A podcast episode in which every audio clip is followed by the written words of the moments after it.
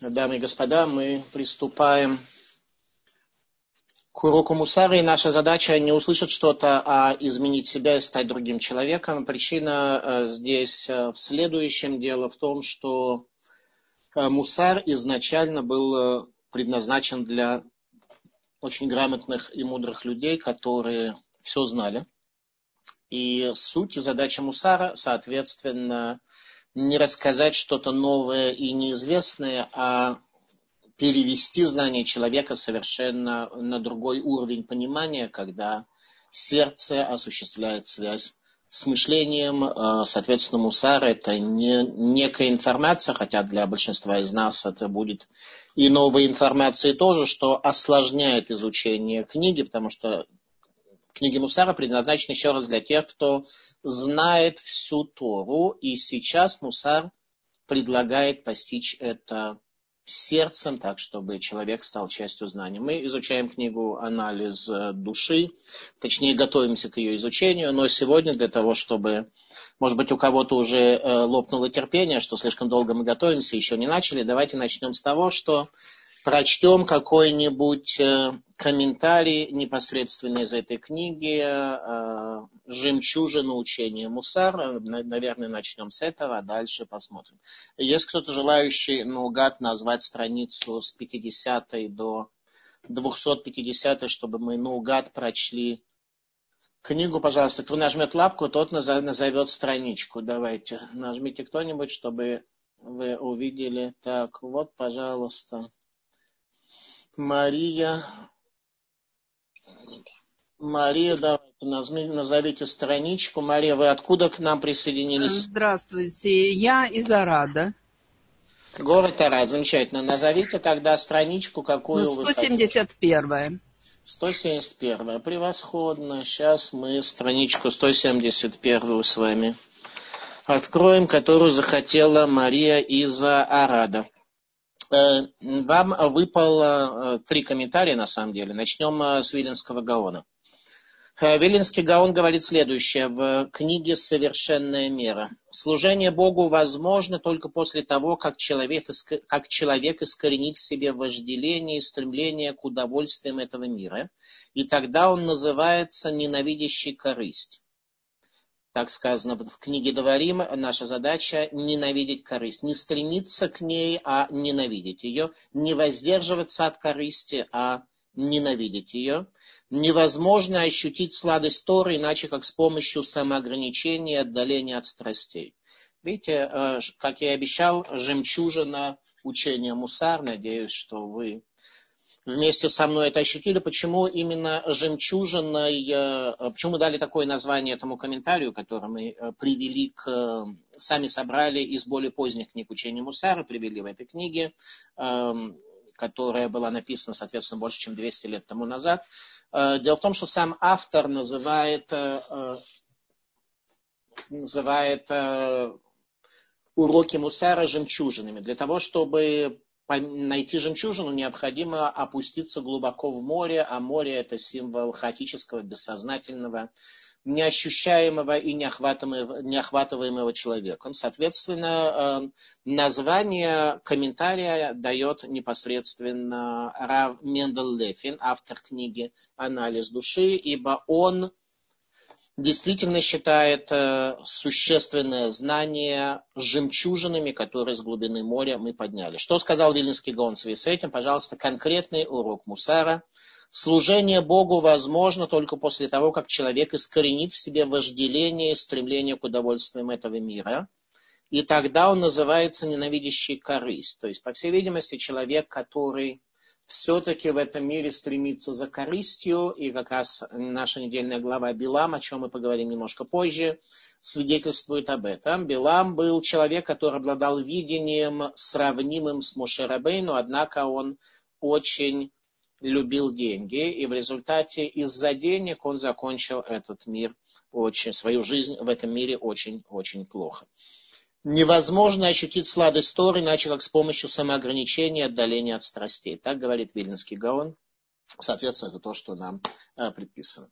Э, мы начинаем, как обычно, поскольку мы люди современные, должны знать, э, что сказано в недельной главе Торы. Урок Мусара нашей недельной главы, главы Торы.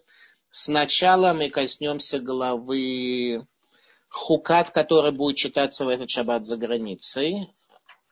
А потом, поскольку на следующей неделе у нас урока не будет по техническим причинам, то мы э, также несколько слов э, скажем э, о недельной главе Балак. Для начала в нашей недельной главе Хукат произносится следующее. В Израиле ее читали на прошлой неделе, как я отметил, а за границей на этой. Соответственно, в недельной главе сказано так. Зот гатора адам киямут беогель это Тора, человек, когда умрет он в шатре. И об этом мудрецы тайного учения говорят следующее, что, что значит это Тора, человек, который умрет в шатре. Тора э, предписывает нам умирать в шатре, это задача, которая перед нами стоит. А мудрецы дают следующее объяснение, что человек сможет воспринять Тору только если он, во-первых, находится в шатре, а во-вторых, он умертвил в себе те нижние формы бытия, существования, стремление к славе, э, стремление к реализации страстей и э, зависть по отношению к доле других людей. Только такой человек сможет прийти к Торе, иначе все этому мешает. Об этом сказано в Перкиавод. Кината вавыковод муцимет хаадам мин стремление к славе, к страстям э, и зависть – это то, что выводит человека из этого мира, то есть такой человек никогда не будет удовлетворен своей долей, все, чтобы он э, получал его, ему будет недостаточно, и, соответственно, такой человек всегда будет э, стремиться только к тому, что никогда его не удовлетворит по определению, и это заслоняет ему все формы видения. Соответственно, Паршат Хукат, э, человек становится нечистым, каким образом он очищается. Для этого требуется одна из самых непонятных заповедей Торы – рыжая телица, которая работает следующим образом. Пепел определенным образом настоянный на, э, на воде э, в случае готовности человека к очищению от мертвого. Важно иметь в виду, что речь не идет, в принципе, с точки зрения Тора, речь идет о человеке, который дотронулся до мертвого, был на кладбище, принял участие в похоронах. Он нечистый от прикосновения к мертвому. И, соответственно, для того, чтобы войти в храм, ему требуется очищение.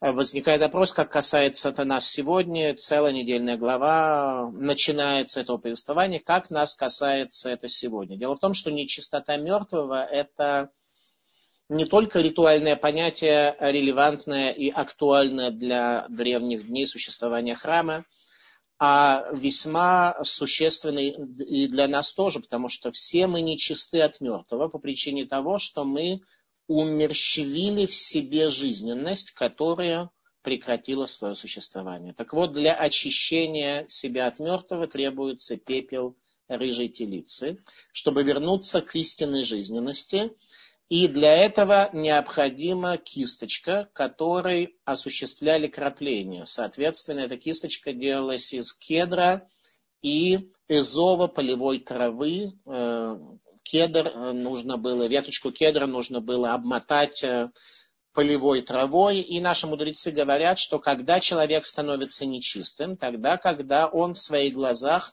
возвысился как кедр. Если он возвысился как кедр, то он соответственно, начинает для себя что-то требовать и начинает следовать за тем, о чем говорил Виленский Гаон на 171 странице, как сегодня замечательно Мария из Арада нам назвала страницу. Лучше вообще и... Но ну, на самом деле э, это, поэтому это и называется э, комментарий жемчужин учения Мусар, что каждая жемчужина здесь является отдельным уроком того, как человек может исправить себя и стать возвышенным. Чтобы в конечном счете, как Рамхаль, Раби Мошехайм Луцату говорит, что свечение глаз человека является показателем состояния взаимоотношений между его душой и телом. Если душа порабощена телом, то тогда глаза человека бессмысленные, мясные и грубые, а если э, душа побеждает, то тогда глаза светятся совершенно другим светом, и человек излучает величие. Для этого и предназначено учение Мусе. Итак, соответственно, если человек в своих глазах а, вознесся как кедр, то в результате ему необходимо немножко согнуться и стать как полевая трава, тогда очищение для него становится возможным, и тогда такой человек приходит в состояние э, чистоты и жизненность, которую он утратил с развитием своего эго, возвращается к нему, он очищается, и как следствие небесные механизмы э, начинают давать ему благословение, и успех ожидает его в этом мире. Такова концепция э, Зод Паршата Хуката, Зод Хуката Тура, это закон Торы, Адам Киямут Беогль. Необходимо быть в шатре, первое условие. Во-вторых, нужно умерщвить, умерщвить в себе все приниженные формы бытия, которые в конечном счете лишь э, увеличиваются и не дают человеку счастья. Э, пределом э, возвышенности человека наша недельная глава приводит Мирьям. Все, все годы, что Мирьям была жива в этом мире, у еврейского народа была вода в пустыне. Как только умирает Мирьям, мы видим, что сразу же Тора приводит нам проблему с отсутствием водоснабжения в пустыне Кадеш, и народ обращается к нему против Моше и Аарона. Обратите внимание, Негед, Моше и Аарон. Народ хочет э, пить, это естественно, возникает вопрос, как нам вести себя в ситуации, когда нам чего-то с нашей точки зрения не хватает или происходит задержка во времени. По всей видимости, Мушарабейну тоже понимал, что даже великое поколение знаний, находившееся в пустыне, нуждается в воде и собирался каким-то образом решить эту проблему. Муниципальные духовные службы э, еврейского народа занимались э, решением этого вопроса, но людям не терпелось. Соответственно, что делает народ? Вместо созидательного позитивного решения вопроса собрались они против Муше и Аарона. И спорил народ с Моше и сказали, о, если бы умерли тогда мы, как умирали братья наши перед Господом, и зачем привели вы общество Господа в эту пустыню, чтобы умереть здесь нам и скоту нашему? Для чего вывели вы нас из Египта? Так устроен человек.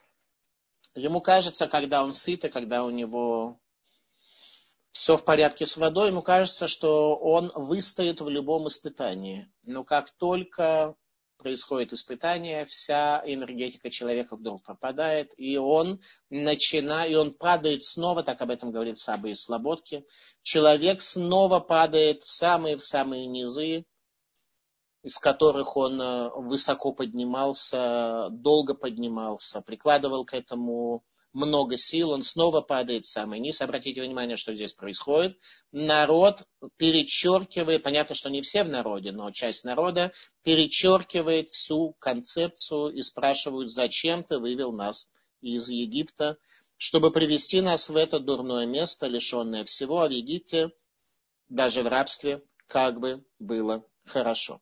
А, как мы уже говорили, концепция учения Мусара на следующее. Изучение Торы предназначено не для того, чтобы мы что-то знали о том, что вот было такое событие, когда умерла Мирьяма. Мирьям была очень достойной, возвышенной, э, великой женщиной. В результате пропал колодец, который сопровождал еврейский народ во время его движения по пустыне, и стало плохо, и народ взбунтовался в очередной раз. Кстати говоря, об этом сказали наши мудрецы в книге Зор, что счастливо поколение – которое совершило всего 10 грехов в своей жизни. Поколение пустыни совершило всего 10 грехов в его жизни. И об этом а, говорит Тора, так, чтобы научить нас не истории, не этнографии, не своему прошлому, а научить нас понять, приложить это к себе, чтобы мы сами не совершали в своей жизни постоянно подобных проблем. Э, на тему важности движения по пустыне есть, э, чуть дальше будет э, недельная глава, которая рассказывает о движении еврейского народа по пустыне. 42 остановки у нас было в пустыне, и они перечисляются. И, может быть, есть какие-то комментарии, которые объясняют их название. Я искал, но не нашел, может быть, что-то подобное существует. Во всяком случае, приводится 42 остановки, их название в пустыне. И непонятно, что они нам дают. Для меня это на протяжении многих лет было одно из самых э, скучных мест, когда даются некоторые названия остановок в пустыне, и при этом э, смысла в них, э, во всяком случае, я никакого не видел. И так или иначе, это пустыня, по которой никогда не ходила, не ступала нога человека ни до того времени, ни после этого. И возникает вопрос, зачем это нужно. Несомненно одно, что если у чего-то есть название, причем название, вошедшее в Тору, то значит там происходило что-то глобальное. И действительно так. А, когда Итро, тесть Муше, захотел уйти и вернуться назад э, в Медиан, где он проживал, то Муше Рабейну обращается к нему, чтобы он остался с еврейским народом. И в качестве главного довода он приводит следующее. Алькен ядата ханутейну бамидбар. Поэтому, поскольку ты знал о наших остановках в пустыне. Возникает вопрос, что это за довод? Вот именно эти остановки, именно эти названия, часть из них, которые прошел еврейский народ на тот момент, именно это ты знал. И возникает вопрос, а чему меня это пришло научить? То есть Моше Рабейну, посмотрите, вместо того, чтобы сказать э, Итро, не надо тебе уходить, останься с еврейским народом, и привести доводы, что еврейский народ был создан э, избран Творцом, и все мироздание создано для него, и вот мы вышли из Египта, и там были. Если бы нас кто-то спросил, что является фундаментом иудаизма, если бы мы захотели кого-то в чем-то убедить, мы бы привели доводы э, исхода из Египта, дарование Тора на горе Синай, когда изменилась вся реальность, и каждый еврей увидел божественность, которая обычно скрывается за маской законов природы. Тут все это оголилось, и люди увидели Бога, услышали его слова, мы бы привели с вами какие-то такого рода доводы, если бы нам нужно было кого-то остановить, чтобы он не покидал наш народ. Моше Рабейну говорит, Алькен ядата ханутейну бамидбар, поскольку знал ты наши остановки в пустыне. Каждая остановка в пустыне была ешивой, где люди, где еврейский народ, поколение знания поднимались на очередной уровень, после которого они были готовы к переходу в новое место. Соответственно, были э, остановки в пустыне, где еврейский народ находился всего несколько дней. Были места, где они проводили месяцы. И когда этот урок был усвоен, то, соответственно, они могли уже двигаться дальше. И говорит Машарабейну Итро в качестве главного довода ты знаешь о наших остановках в пустыне. Ты знаешь, какое новое постижение было на тех остановках, где ты был вместе с нами. Как же ты можешь покинуть этот процесс постижения божественности и не пойти с нами дальше, не остаться на следующих остановках. Итро э, по каким-то соображениям не услышал Мошарабейну, он э, нас покинул, э, но наша недельная глава говорит нам про одну остановку, которая, про две остановки. Первая остановка называется Меймерива, воды ссоры. Воды ссоры. Повествование очень странное, которое многие знают. Сейчас мы с вами выучим его намного лучше. И наша главная задача, еще раз, не привести какие-то комментарии, дающие разъяснение этим событиям, этим явлениям, величию наших предков, а понять, как это приложить к себе, как понять, понять, как это приложить к себе, чтобы в нашей жизни мы не совершали шаг за шагом одно и то же, чтобы мы не вопили по поводу того, что Всевышний, благодаря его божественному проведению, решил немного задержать или дать нам в другой форме, чем мы ожидаем, а мы требуем, чтобы все это было дано непосредственно, мгновенно и именно так, как нам хочется. если Всевышний нам это дает, то нам хочется уже намного большего. Воды уже недостаточно, мы уже хотим, чтобы и Кока-Кола с сахаром а, вредная была, и виски, чтобы можно было напиться как следует. Мы уже начинаем хотеть все больше, больше и больше. И причем простой виски за 20 евро нас уже не устраивает мы хотим э, уже такие, чтобы в бочках э, больше он полежал. И дальше об этом и сказано, что кина, тавав и ковод, страсти, стремление к славе и зависть выводят, исторгают человека из этого мира. Человек не ограничивается ничем, ему всегда хочется больше, поэтому ему всего будет мало. Итак, Мемерева, воды ссоры, это урок Мусара, который дает нам непосредственно наша недельная глава. Давайте теперь посмотрим, что мы можем выучить для, из этого для себя и от чего Тора пытается нас оградить и э, спасти. Итак, э, отсутствие воды. И Господь сказал Маше, говоря, возьми посох и созови общину, ты, Арон, брат твой, и скажите скале перед глазами их, чтобы она дала воду из себя. И извлечешь ты для них воду из скалы, и напоишь, и напоишь общину и скот их. И взял Моше посох, бывший перед Господом, как он повелел ему, и созвали Моше и Арон общество к скале, и сказал им, слушайте же, непокорные, могу ли я из скалы этой извлечь для вас воду? То есть Всевышний, э, на первый взгляд, э, это явно сказано,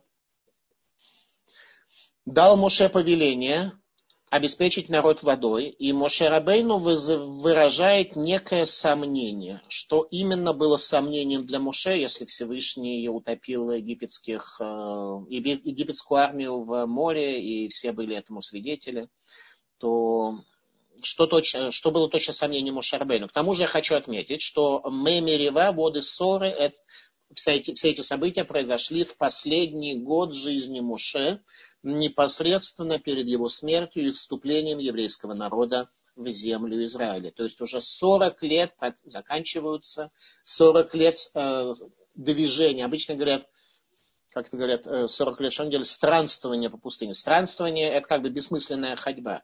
Э, только что мы с вами узнали, что 42 остановки, которые приводит нам Тора, являют, каждая из них – это название Ешивы, которые они прошли. Э, должен сказать, что и сегодня я не знаю значения этих названий, но каждый раз, когда в Торе я это читаю, я преисполняюсь трепета от самих этих названий. Если раньше для меня это было самое скучное, может быть, место, то сегодня это не так.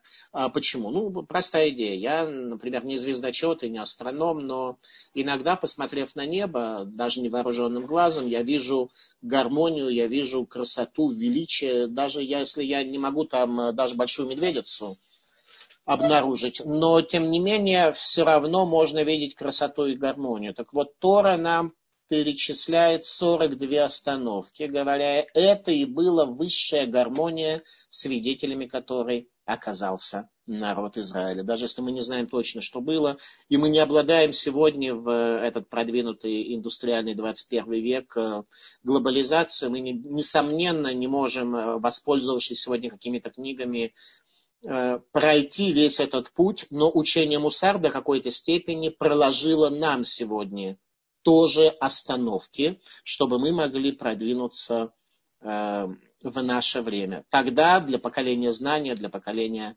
обладавшего духовной практикой были свои 42 остановки. Учение Мусар – это путь, проложенный для человека. Сегодня, поэтому с вами этим и занимаемся. И я рад, что вы со мной, и мы э, пройдем этот путь э, вместе. Итак, Мушарабейну сталкивается с ситуацией, что народ хочет воду. Форма прошения была восстание против Бога и против Моше. Э, народ э, выражает сожаление о том, что они не ушли, о том, что они вообще изначально вышли в Египет. Э, понятно, что это было лишь каким-то внешней формой. Я не думаю, что они действительно сожалели о том, что остались в Египте, в египетском рабстве. Тем не менее, мы обычно так э, поднимаем вопрос, да, человек с женой ругается и задает вопрос, зачем я вообще на тебе женился. Э, тема, по которой он с ней ругается, может быть очень вторичной, малозначимой и весьма мелкая, и тем не менее он всю близость, всю гармонию взаимоотношений между ним и ей может разорвать одним э, тупым словом, и зачем я вообще на тебе женился. Э, он, конечно, через несколько минут или дней отойдет э, и поймет, что сказал что-то не то, но, тем не менее, это уже прозвучало и привело к очень приводит к глобальному разрушению во взаимоотношениях. Это урок, который мы должны из этого извлечь. Итак, э, Всевышний говорит Моше, чтобы он обратился словом к скале, и она даст воду. Моше поднял руку свою и ударил по скале посохом своим дважды. И потекла вода, и пила община и скот их. И Господь сказал Моше Арону, за то, что вы не поверили, осветить меня перед глазами сынов Израиля, вы не ведете это общество в землю, которую я дал им. Возникает вопрос, э, зачем, э, почему Мошарабейну за то, что он не говорил со скалой, точнее его обращение к скале не помогло, а он ударил по ней посохом. Почему это привело к тому, что Мошарабейну не смог войти в землю Израиля, хотя он, как сказано в главе Ваидханан, вторая глава книги, э, книги Дворим, Ваидханан, он обращался к Богу, соответственно, гематрии слова Ваидханан 515 раз – с молитвой, с мольбой о том, чтобы Всевышний позволил ему ступить в землю Израиля, чтобы ощутить то божественное присутствие, которое в этой земле есть, и Всевышний ему все-таки не дал. Мы э, пройдем с вами сейчас э, два пути понимания этого места в Торе. И, соответственно, для нас э, будет глобальный урок того, как смотреть на испытания, которые происходят в жизни каждого из нас. Э, Малбим э, говорит следующее. Э, Всевышний обращается к Моше, говоря, чтобы он обратился к скале, чтобы он собрал еврейский народ в состоянии эда, в состоянии общины. А еврейский народ собирается в состоянии кагаль.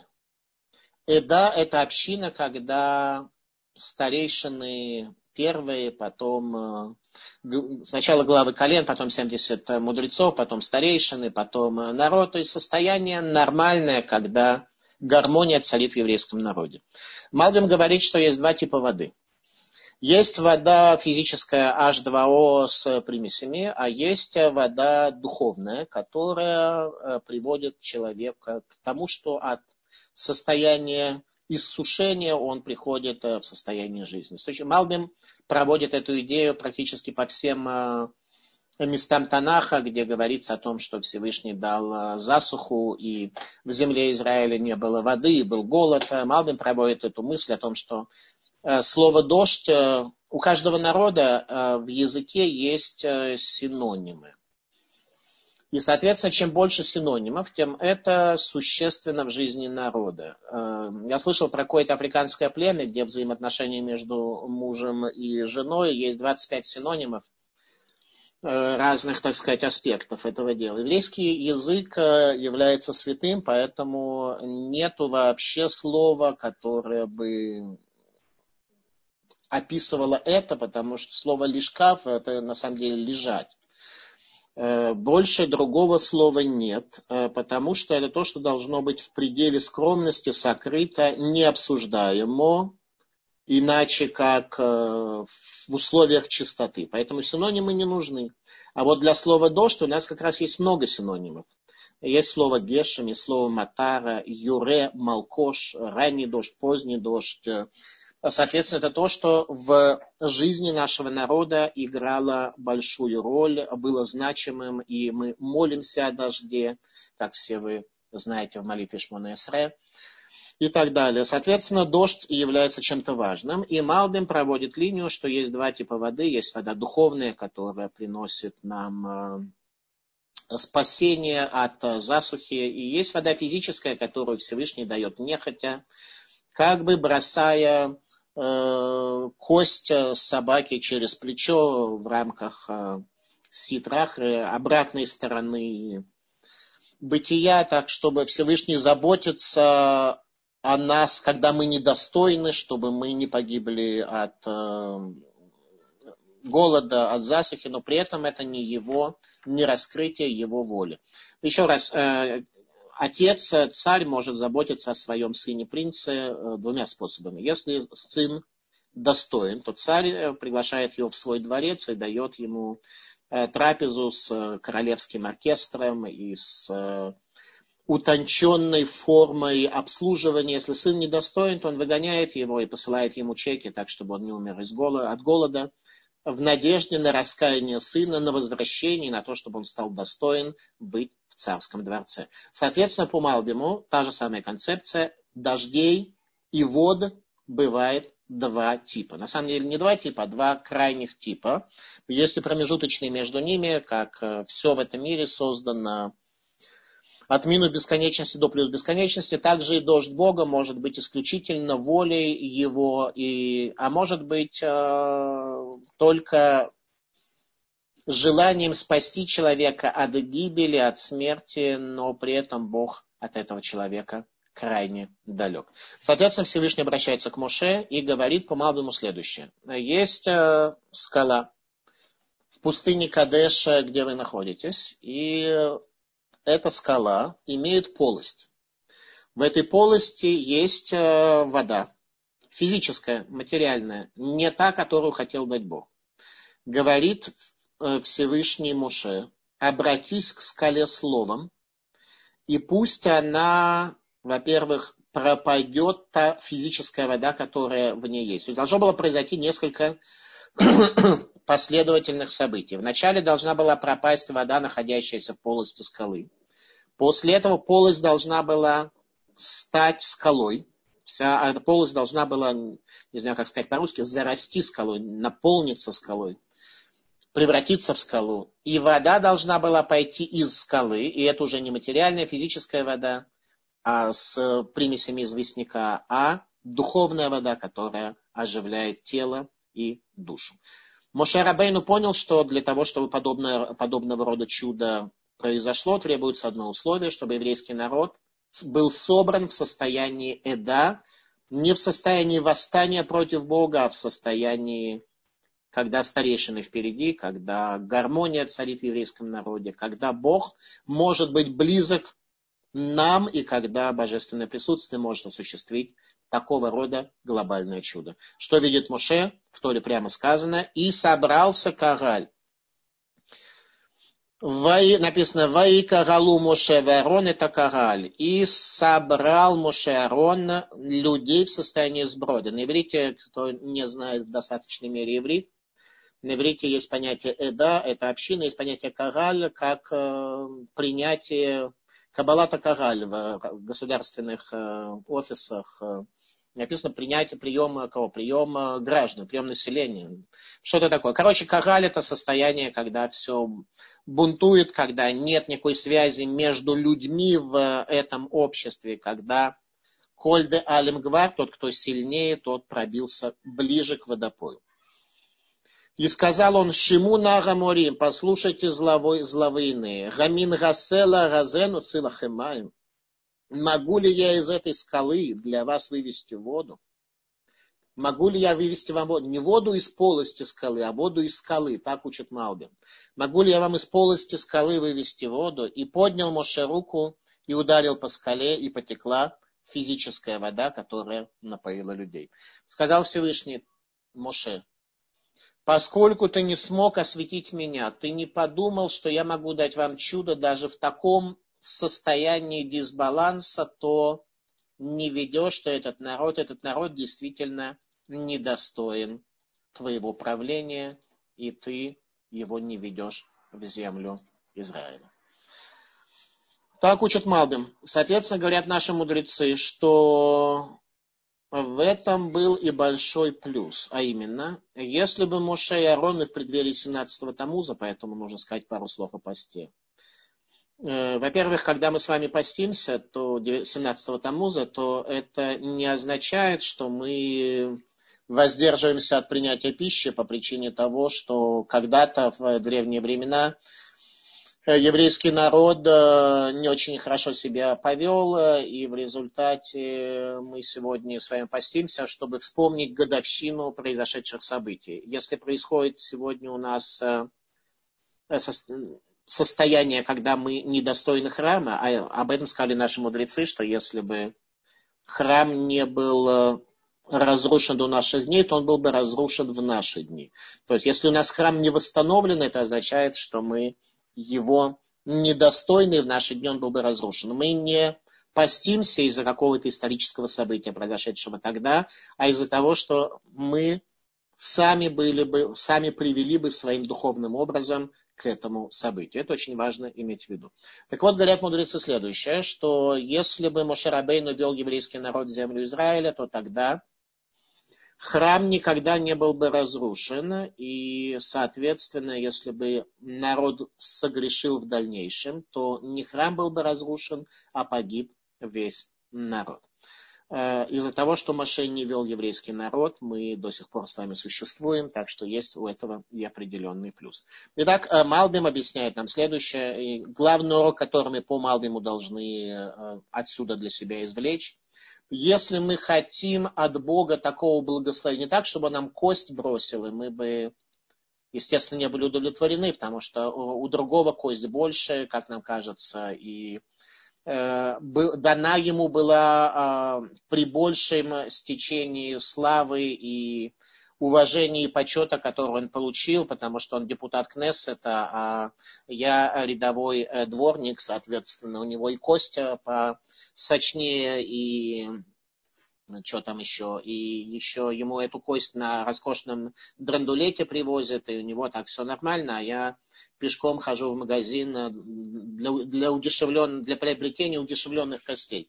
Соответственно, э, люди всегда недовольны, и все им плохо. Так вот, если мы хотим от Бога, от Его руки, как мы в Беркат Амазон произносим, широкой, распростертой, то нам необходимо не материальную воду получать, а духовную, которая приводит нас к насыщению, к удовлетворению. Но к удовлетворению может прийти только человек духовный, человек материальный, никакие кости и никакие э, воды его счастливым не сделают. Это первый урок для нас. Пытаться, сказано, ми ашир самер бехилко. Кто богатый, сказано в перке, а вот это тот, кто доволен своей долей. Что значит быть доволен своей долей? Э, ты видишь, что твоя доля, например, она немного скромная, у других доля нормальная. Так вот, быть доволен своей долей, в первую очередь понимать, что это и есть твоя доля. Что то, что имеешь, твоя доля, а то, что ты не имеешь, находится за границей, за рамками твоей доли. И поэтому там тебе делать э, нечего. Это доля другого, которую не нужно желать, соответственно, страсти не должны по отношению к ней разгораться, не нужно ему завидовать и не нужно стремиться к славе, чтобы расширить свое состояние.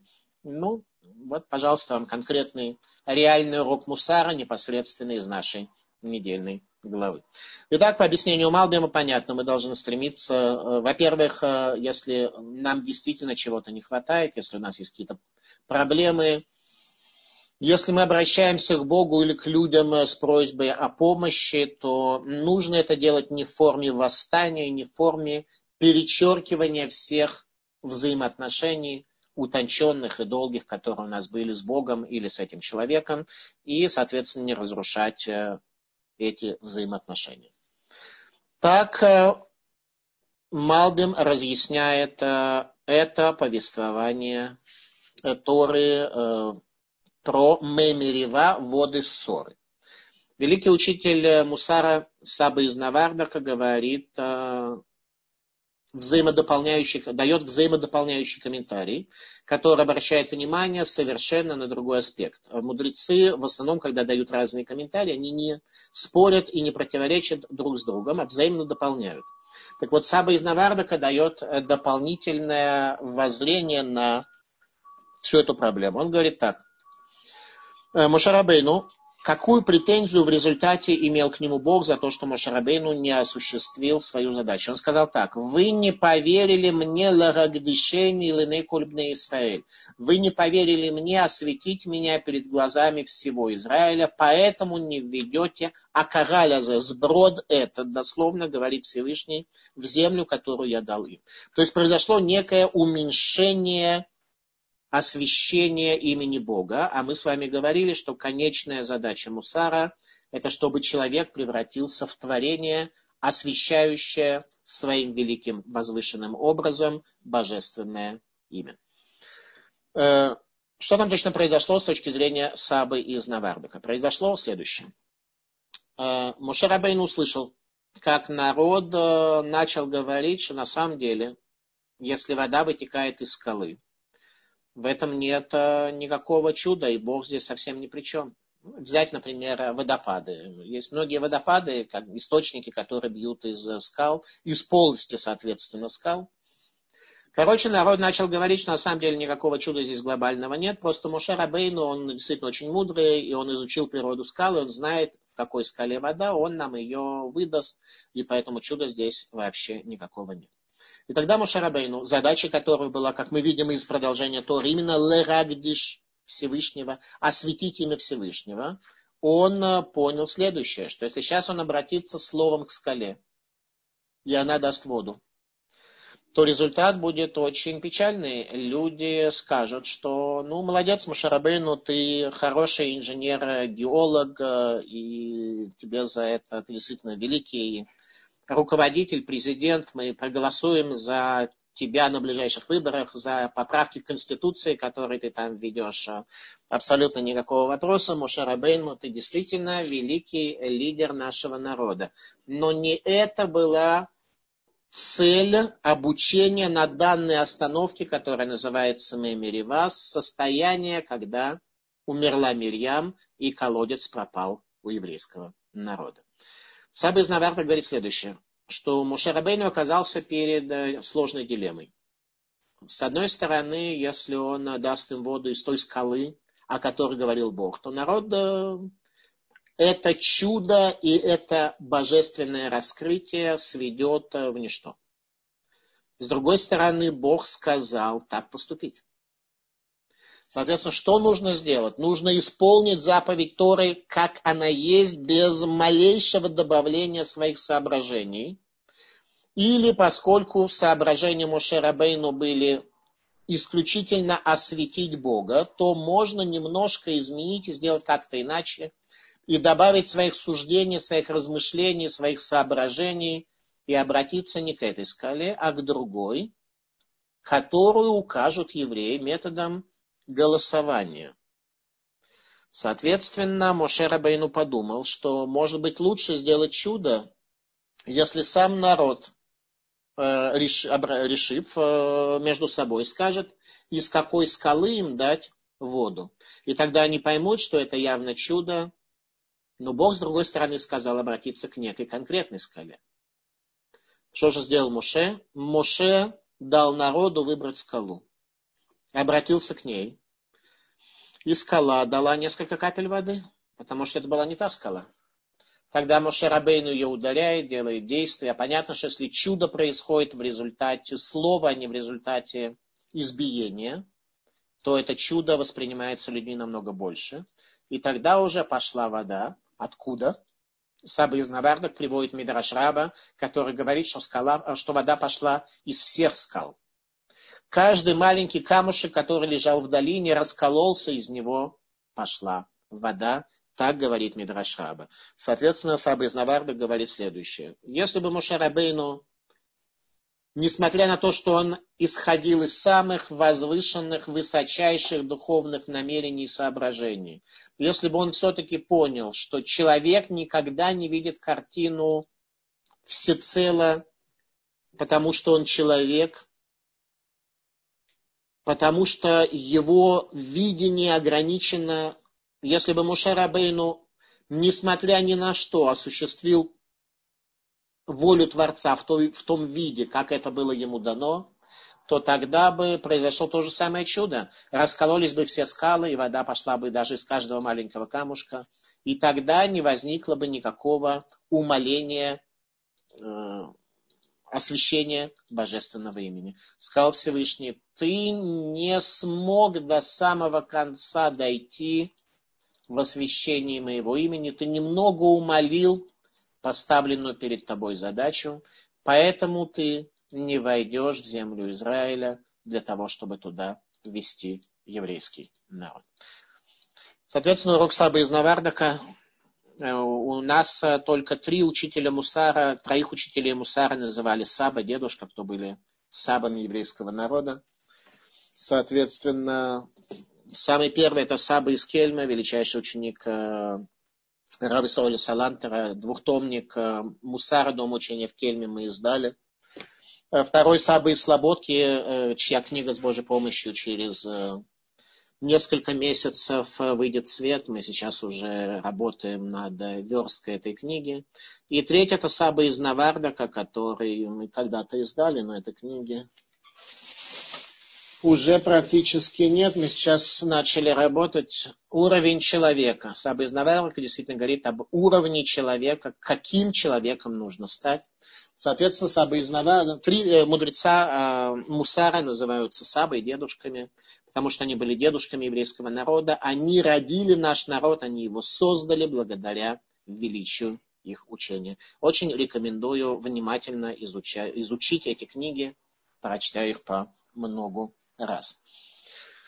Э, соответственно, история с посохом так закончилась. То есть главный урок Пусаби из Навардака, Всевышний дал тебе заповедь. Всевышний, когда давал заповедь, предвидел все возможные конфигурации на все времена, и тебе нужно глубоко изучать Тору, но тем не менее делать то, что дает тебе заповедь, и в конечном счете ты никогда не прогадаешь, никогда ничего не потеряешь, ибо так сказал Всевышний. Эм, мудрецы Мусара приводят э, такую притчу, что царь повелел своему министру которого он отправил в тридевятое царство, в тридесятое государство, эм, осуществить там какие-то заповеди на встрече министров и поставил ему только одно условие. Дал ему одну заповедь, одно условие. Он сказал так. Никогда не заключай пари с неким министром другой страны. Вот все что угодно, полная свобода, ты мой министр, э, я полагаюсь на твое рассуждение и твое мышление, только оставлю тебе одно абсолютное условие. Не заключать э, пари э, с э, одним конкретным министром. И царь повторил свой указ несколько раз. Сказал министру, слушайте, товарищ царь, я как бы все понимаю, я, вы мне это уже несколько раз сказали, я, мы же с вами уже много лет вместе работаем, мы с вами хорошо знакомы, как бы, ну, слушайте, я как бы, царь еще раз повторил свой наказ, все что угодно, только не спор с министром конкретной страны. Э, этот министр уехал, э, соответственно, в Тридевятое царство, Тридесятое государство и встречает там э, разных министров, и у него поездка эта была очень успешная, он заключает какие-то соглашения, короче говоря, полный-полный успех, и на каком-то этапе под, под конец к нему подходит министр тот, с которым нельзя заключать пари, и говорит, слушайте, вы знаете, вы как бы молодец, было приятно с вами познакомиться, только, вы знаете, у нас говорят, что вы горбатый. Это правда? Министр говорит, да нет, вроде как у меня даже не искривленный позвоночник, нет, я так, все нормально, я не горбатый, говорит, нет, если это существенно. Говорит, слушай, а давай мы с тобой поспорим на 10 миллионов э, единиц денежных, что ты не горбатый говорит царь. В смысле, если я не горбатый, то вы мне дадите еще и 10 миллионов? Говорит министр, именно так. Царь, э, министр подумал, что ну здорово, еще 10 миллионов получить. Тут он вспомнил наказ царя. Не заключать никакого спора, но он э, человек, он же министр, он человек умный, он, говор, он подумал так. Если бы царь знал, что мне предложат 10 миллионов за пари, которые я выиграю, царь бы мне никогда не сказал, что не надо заключать э, пари с этим э, министром. Тут же прямо э, чисто выигрыш, 10 миллионов. И он заключил пари, публично разделся, показал всем, что он не горбатый, ему дали мешок с 10 миллионами, соответственно, денег какой-то страны, он вернулся к царю, рассказывает о всех своих успехах. Царь говорит, а как там с пари, ты его не заключал? Да, говорит, его тоже, ну, зак, ну, я заключил как бы пари, но у меня же, то есть, по сути, получается, что я нарушил как бы повеление царя, но я сейчас оправдаюсь. Я сейчас оправдаюсь, вам скажу, что я получил за это 10 миллионов. Я этим дуракам доказал, что я не горбатый. Говорит царь, а как ты доказал это? Ну как, я разделся публично и показал, что у меня ровная спина. Говорит царь, смотри, тот министр со мной заключил пари на 20 миллионов о том, что он публично разденет моего министра. это и есть наша большое-большое заблуждение. Нам кажется, что когда Бог нам дал заповеди, если бы Он понял, что мы в такой ситуации чрезвычайной и так далее, то заповедь это не актуальна, и можно немножко ее нарушить, чуть-чуть обойти и так далее. Если для нас трепет перед Богом станет чем-то реальным, если Бог станет для нас не теоретической концепцией, а чем-то реальным, то тогда нам будет совершенно, совершенно понятно, что бы он ни говорил, остается вечным, неизменным и неизгладимым. Соответственно, нам также кажется, что когда придет э, время нам ответить за всю свою пройденную жизнь, то мы как бы поймем, что по суду мы не правы, мы поймем, что нам потребует, что у нас, много грехов, много недостатков, много мы жизненности умертвили своими делами, своими деяниями, своими мыслями и так далее, но нам кажется, что мы сможем оправдаться по спору. Мы сможем Богу объяснить, что да, но мы не родились в религиозных семьях, там где-то в Мешарим или в Бору-парке, мы э, так вот жили, у нас всякие трудности, недостатки. На это нам Всевышний скажет. Говорит, есть проблема, почему ты не жил в Мешарим? Почему ты не жил... Мешарим просто так для примера, Бору-парк тоже для примера. Э, Бог нам это скажет, а почему ты там не жил? Ты знал, что там надо жить, еще что там не жил. И нам кажется, что мы по закону не сможем себя оправдать.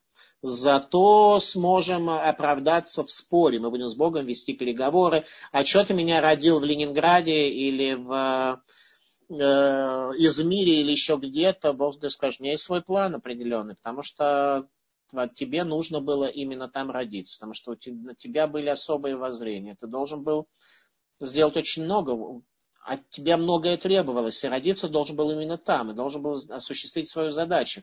Ты вместо этого где-то там болтаешься, и вместо Мэа Шарим условно живешь там где-то в другом месте, и всю свою жизнь сгубил, и теперь ты именно тем, что ты сгубил свою жизнь, хочешь оправдаться, что смотри, у меня как бы жизнь такая сгубленная, поэтому чего от меня такого ограниченного хотеть, желать и требовать.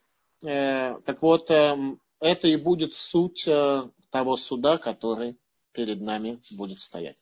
Мей Мерива. Воды ссоры – это тема, о которой говорит наша недельная глава. Об этом мы с Богом постоянно выясняем отношения, постоянно выступаем против Него, недовольны Его божественным э, э, божественным проведением, недовольны своей долей, нам всегда всего не хватает, а как только мы получаем то, что нам не хватает, то нам не хватает еще больше.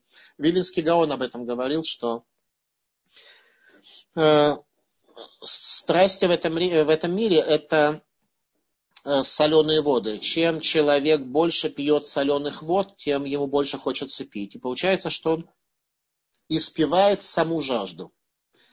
Так вот, наша задача пить чистые воды, а не испивать жажду, и тогда жизнь наша сильно изменится. Наша недельная глава продолжает э, следующее. Она говорит так. Еврейский народ идет дальше, где это сказано. И двинулись они из Кадеша,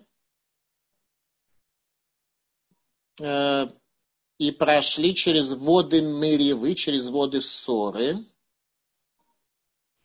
Э, и были у них... Э, так, сказано дальше так. И дальше народ начал говорить, что типа с плохо, в пустыне нам не нравится, появляются змеи, которые начинают их жалить. Что такое змея, которая жалит? Змея – это концепция смешения добра и зла, когда в человеке человек весь прогнивает изнутри в результате укуса змеи. Так работает змеиный яд физически, так э, тем более работает дурное побеждение, э, которое выражается в форме э, того, что оно проникает в человеку, смешивается у него добро и зло, смешиваются его механизмы принятия решений, его видение полностью искажается, его чувства, его желания, его мышление, все становится криво, криво, криво, криво. И вместо того, чтобы прийти к раввину и задать вопрос, э, такой человек э, сам принимает решение, в результате его принятия решения, и вся его жизнь э, ломается, и он при этом считает, что на суде сможет Богу все объяснить и сказать, типа, от меня такого кривого, змеями прокушенного, прокушенного, надкушенного, чего, типа, от меня ожидать. Продолжает дальше наша недельная глава. Сейчас мы решим этот вопрос. Так, вот, вот я нашел. Немножко жарко у нас просто, просто оттуда. Так, э, э, после змей, э, после того, как нам дается урок мусара о том, что мы не должны змеями быть ужалены, и для этого не нужно жратвы просить чрезмерно, сказано так. И двинулись из Овота, перечисление вот этих 42 пустынь, 42 мест в пустыне, где у еврейского народа были остановки и остановились в Еврим в пустыне, что против Муава, к восходу солнца. Оттуда двинулись и остановились к долине Зеред, и отправились оттуда и остановились в пустыне по ту сторону Арнона, который выходит из пределов Эмурея, ибо Арнон – граница Муава, между Муавом и Эмуреем. Вот такое повествование с названием каких-то остановок, э, географических точек, в общем-то, в местах, где не очень понятно, что Поэтому и сказано в книге «Воин Господа», обратите внимание, какой вывод из этого. То, что там произошло, сказано в книге «Воин Господа», это в историю вошло. Это один, одно из главных центральных мест в Торе. Я прочту на иврите. Алькен еомар бесефер милхамот ашем. Поэтому будет сказано в книге «Воин Господа», Ветварев басуфа, это нахалим арнон и дал в конце и долины Арнона. Ашера Нахалим Ашер Натал и Шеветер Ванишан Лагвульмуав, возле границ Муава, у Мишам Беэра, и оттуда они пришли к колодцу, Ги Рабеэр Ашер Амар Ашем Ламуше, и Соф и там Вейтнала Ремаем. И оттуда к колодцу, это тот колодец, о котором Бог сказал Маше, собери народ, и я дам им воду. Что здесь происходит? Итак, долины Арнона, перечисление нескольких названий, сказано, что это вошло, вот именно это вошло в историю. Что вошло в историю? Следующее. Еврейский народ продвигается в сторону народа, который называется Эмури, и попросил пройти через границу, а народ Эмури э, э, подготовился с оружием, и дорога проходила мимо двух скал – и, соответственно, эмурейцы э, в этих скалах э, засели и собирались напасть на еврейский народ. Э, внизу по долине текла вода. И эмурейцы там сделали засаду. Еврейский народ идет мимо этих гор и ничего не видит, ничего не ощущает. Несколько человек, как всегда, журналисты шли где-то в стороне, и они увидели страшное явление, как вся эта вода в реке, в потоке, превратилась в кровь, и там э, человеческие кости текут. Соответственно, обратились к Мошарабейну, что там точно происходит, что это за страшное явление, которое они увидели. И Мошарабейну говорит, что когда ковчег божественный шел впереди нас, то тогда этот ковчег сравнял горы, они столкнулись между собой. Все эти э, эмурейцы погибли, и в результате их трупы протекают по этому месту. Поэтому это войдет в историю войн Господа, как Бог ведет для нас войны, когда мы этого достойны. Как Бог ведет войны. Ковчег Божественного Завета перед нами разравнивает пути и убирает, устраняет все с, нашего, с этого места. Соответственно, еврейский народ увидел тогда единство Бога, и тогда произошло следующее явление, о котором сказано в книге Зогар. Тогда остановилось солнце. Тогда бык не мычал, птицы не летели, море не волновалось, оно было полным штилем. Тогда остановилось солнце, и это происходило пять раз в истории еврейского народа, во время перехода через море, во время Синайского откровения, еще мудрецы наши приводят, во время войны Игашо за захват земли Израиля, остановилось движение Солнца. Поэтому это вошло в историю. Что значит остановилось движение Солнца? Остановилось время. Ибо воз, каково воззрение людей на историю. Люди смотрят на историю в основном как описание того, кто кого любил и кто кого убил. Если смотреть на историю с точки зрения предназначения мироздания, то получается, что если мироздание приходит к своей цели, то дальше уже двигаться не нужно.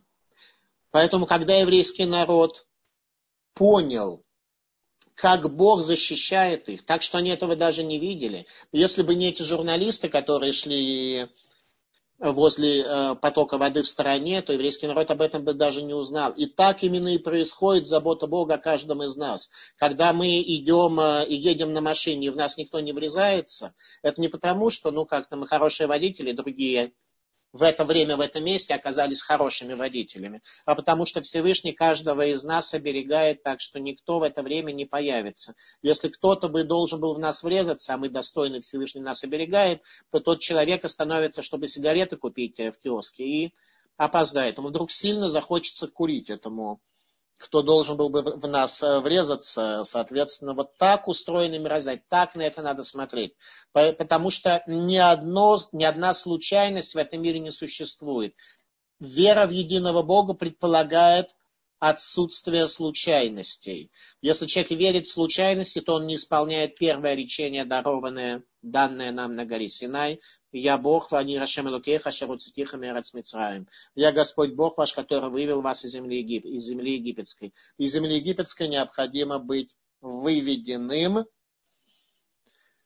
И вера в единого Бога, сотворившего мир, предполагает, что нет ничего случайного в этом мире. Соответственно, когда еврейский народ понял, какова мера заботы Бога о человеке, то тогда останавливается движение Солнца миру дальше двигаться не нужно. Это и есть цель творения. Раскрытие единства Бога перед человечеством, это и есть цель творения. На момент долин Арнона эта задача была полностью исполнена.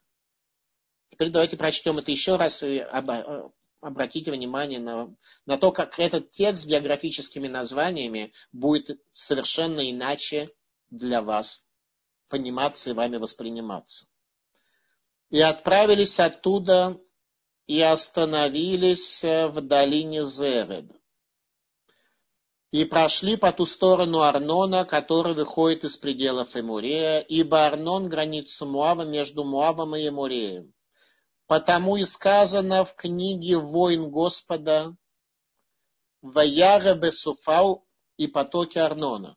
Дословно «Ваяре Бесуфа» и дал в буре, и потоки Арнона. Либо дал в буре, либо дал в конце. Дал в конце, более правильное понимание здесь дал в конце. Дал в конце потоки Арнона. В конце чего? В конце 40 лет пребывания в пустыне. Одним из последних уроков, который дал Бог, были потоки Арнона, когда остановилось солнце. И течение потоков, что спускается до Ара и прилегает к границе Муава. Тот та самая граница Муава, где в следующей недельной главе Билам будет проклинать еврейский народ. Итак, это вошло в книгу э, Господа. Дальше. А оттуда двинулись к колодцу. Это тот колодец, о котором Господь сказал Муше, собери народ, и я дам воды. Вот тогда еврейский народ удостоился колодца, о котором сказал Всевышний. Тогда Муше обращается словом к скале, и скала дает воду. Тогда исполнилось то, что может быть, когда еврейский народ приходит в состояние гармонии. Вот это урок Мусара, урок Мус, сильнейший урок Мусара.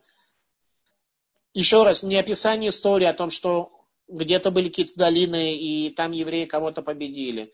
Это урок Мусара о том, что еврейский народ преобразился, стал другим, стал достоин божественного чуда, когда это происходит, когда мы постигая, когда Бог становится для нас объективной реальностью. Это и происходило, происходит в нашей недельной главе. Тогда воспел Израиль песнь эту «Наполняйся, колодец». Тогда воспел Израиль. Аз Яшир Израиль. Тогда Израиль воспел песню. Что такое воспевание песни? Воспевание песни это не какая-то, какой-то стишок на мотив э, положенный. Песня это всегда э, завершение глобального постижения Переход на принципиально новый уровень – это завершение всего. Э, Мидраш э, в книге Зор сказано так, что когда э, Всевышний вывел Авраама из печи, спас от печи, то Авраам не воспел песню. Когда Ицхак был не принесен в результате в жертву, то Ицхак не воспел, не воспел песню. Когда, и дальше идет много чего, кто не воспел песню. Когда же еврейский народ прошел через море, тогда они воспели песню. И вот сейчас они второй раз воспели песню. То есть то, что здесь написано в этой недельной главе, это действительно глобально. Сравнимо с переходом через море, когда тоже остановился, остановилось движение небесных светил. Итак, э, Некоторые могут подумать, что когда сказано, что Авраам не воспел песню, когда такое глобальное чудо произошло, что он вышел из печи, когда Ицхак э, Э, выжил э, и так далее, что, они, это, что в этом есть некий элемент неблагодарности. На самом деле нет. Э, книга Зор объясняет, что Авраам и Ицхак не воспели песню в том смысле, что они не знали, является ли глобальное чудо их спасения чем-то, что баркаемо, чем-то, что обладает способностью к существованию и вечностью. Может быть, Авраам думал, да, Бог в этот момент для меня раскрыл глобальное чудо, которого он меня удостоил, и то же самое с Ицхаком, но кто знает, приведет ли это к чему-то в дальнейшем. Когда же еврейский народ прошел через море, то было понятно, что это уже народ, который никогда не оставит Бога в этом мире, который никогда его не покинет. Когда еврейский народ прошел через долину Арнона, когда он увидел заботу Всевышнего о человеке, когда еврейский народ увидел, как остановилось солнце и понял, что же является целью сотворения мироздания, ради чего все это движение существует, тогда они воспели песнь, как они сказали, Аз Яшир Исраэль это Шаразот. Тогда, тогда, именно тогда воспел, когда произошли события, записанные в книгу «Воин Господа», как Господь воюет за нас. Тогда воспел Израиль эту песню, как что за песня? Али Бр Инула. Поднимись, колодец, воспойте ему. Воспели песнь о колодце, о том самом колодце, из которого пошла вода, уже по слову еврейского, э, по слову Мушарабейну, когда еврейский народ был достоин чуда духовной воды, о котором говорит Малбим. Колодец, который князья выкопали. Выкопали, выкопали великого нашего народа, вырыли его вожди народа жезлом, посохом своим. Ну и дальше говорит нам э, Тора. Умимидбар Матана из пустыни если человек был в пустыне, он получает дар. Человек, находящийся в пустыне, если он вырывает, выкапывает колодец своими духовными достижениями из пустыни, подарок. Умиматана от подарка Бога Нахлеэль, наследие Бога. Уминахлель от наследия Бога Бамот, возвышение. Если человек достиг возвышения, перед ним опасность. Какая опасность? Ашер э, убабамот рагай под возвышением находится долина, направленная в поле Муава, которая смотрит на, э, на площадь опустошения. Это не, перевод не блестящий, но суть передана верно. На площадь опустошения. Если человек поднялся на вершину, то падать он может только в состоянии опустошения, где он находится. Э, немножко больше времени, чем я ожидал, честно признаться, но это действительно шедевр нашей недельной главы. То, что мы должны с вами попытаться в своей жизни реализовать. Э, если вы зададите вопросы, наверное, каждый в большей или меньшей мере задает этот вопрос сейчас, слушая этот урок. Ну, там все они были большие, глобальные, люди поколения знания, а я маленький такой, что от меня ожидать, что мне вообще делать, насколько для меня это вообще релевантно, насколько все это меня может касаться вообще, не идет ли речь о каких-то совершенно безграничных высотах, на которые мне не то что не подняться, а даже. Здесь нам поможет Э, автора этой недельной главы, этой самой недельной главы Хукат. Сказано так. Один из судей еврейского народа до строительства храма был Ифтах. Ифтах Гелади Раги Бурхаэль, он был человек э, сильный такой. И он был сыном чужой жены, и Гелад родил Ифтаха. И когда Гелад родил Ифтаха, то он взял себе другую жену, я своими словами уже так э, кратко. И братья, которые от новой жены возникли, они Ифтаха выгнали, а Ифтах с пустыми людьми на голландских высотах жил, он с ними. И как-то они тут против еврейского народа, у еврейского народа опасность, против них э, выступает войной э, Бене Амон, сыновья Амона, за ту самую территорию, которую еврейский народ захватил. Тогда в долине Арнона, война за долину Арнона. А именно, эморейцы э, вклинились между Муавом и между Амоном и захватили эту часть земли. Соответственно, еврейский народ выбил эмурейцев после этой войны. А начало э, этого произошло чудесно, как мы с вами говорили. И тут аммонитяне потребовали возвращения территорий. Нет ничего нового под солнцем, как сегодня арабы требуют возвращения территорий. Точно так же было тогда. Тоже э, территории э, кто-то хотел вернуть. Соответственно, они обращаются к еврейскому народу с войной. И первые, кто от этого пострадают, это жители Гелада, колено Минаше, которому принадлежал Ифтах, которое жило в непосредственной близости от Амона, и говорят нам, отдайте эти территории. И обращаются они к Ифтаху и говорят, давай ты станешь у нас офицером, а поскольку у тебя хоть какая-то есть армия, и будем воевать. Э, а Ифтах простой человек – простой и совершенно не является никаким мудрецом, никаким... А, но у него было, были духовные силы, у него было сердце. И он а, согласился возглавить еврейский народ. И Всевышний через него даровал чудесную победу, которая вошла в историю. Это ответ на то, что, может быть, мы относимся к себе не считая себя достаточно там э, возвышенными, духовными, сильными и прочее. История авторы про Ифтаха, который был очень простым, э, ну, простым, конечно, времен великих, времен Танаха, но тем не менее был весьма простым человеком. И он был единственным сосудом в тот момент, через которого Бог мог послать спасение еврейскому народу. И Бог так поступил, и это сделал. То есть в историю можно войти, будучи Ифтахом. Не обязательно быть для этого пророком Шмуэлем, не обязательно для этого быть э, Бенкназом, первым судьей еврейского народа. Это урок Мусара сегодня для нас. Э, э, пожалуйста, вопросы. Я думаю, что на этом мы можем перейти к вопросам.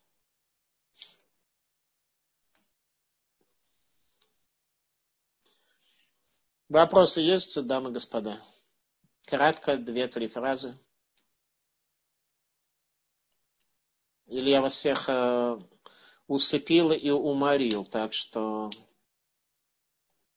Мы сегодня раскрыли с вами глобальные тайны Торы в аспекте того именно, что нам нужно сделать. Каждый из нас должен э, стараться не жить в пустыне, двигаться по ней, поднимаясь э, с уровня на уровень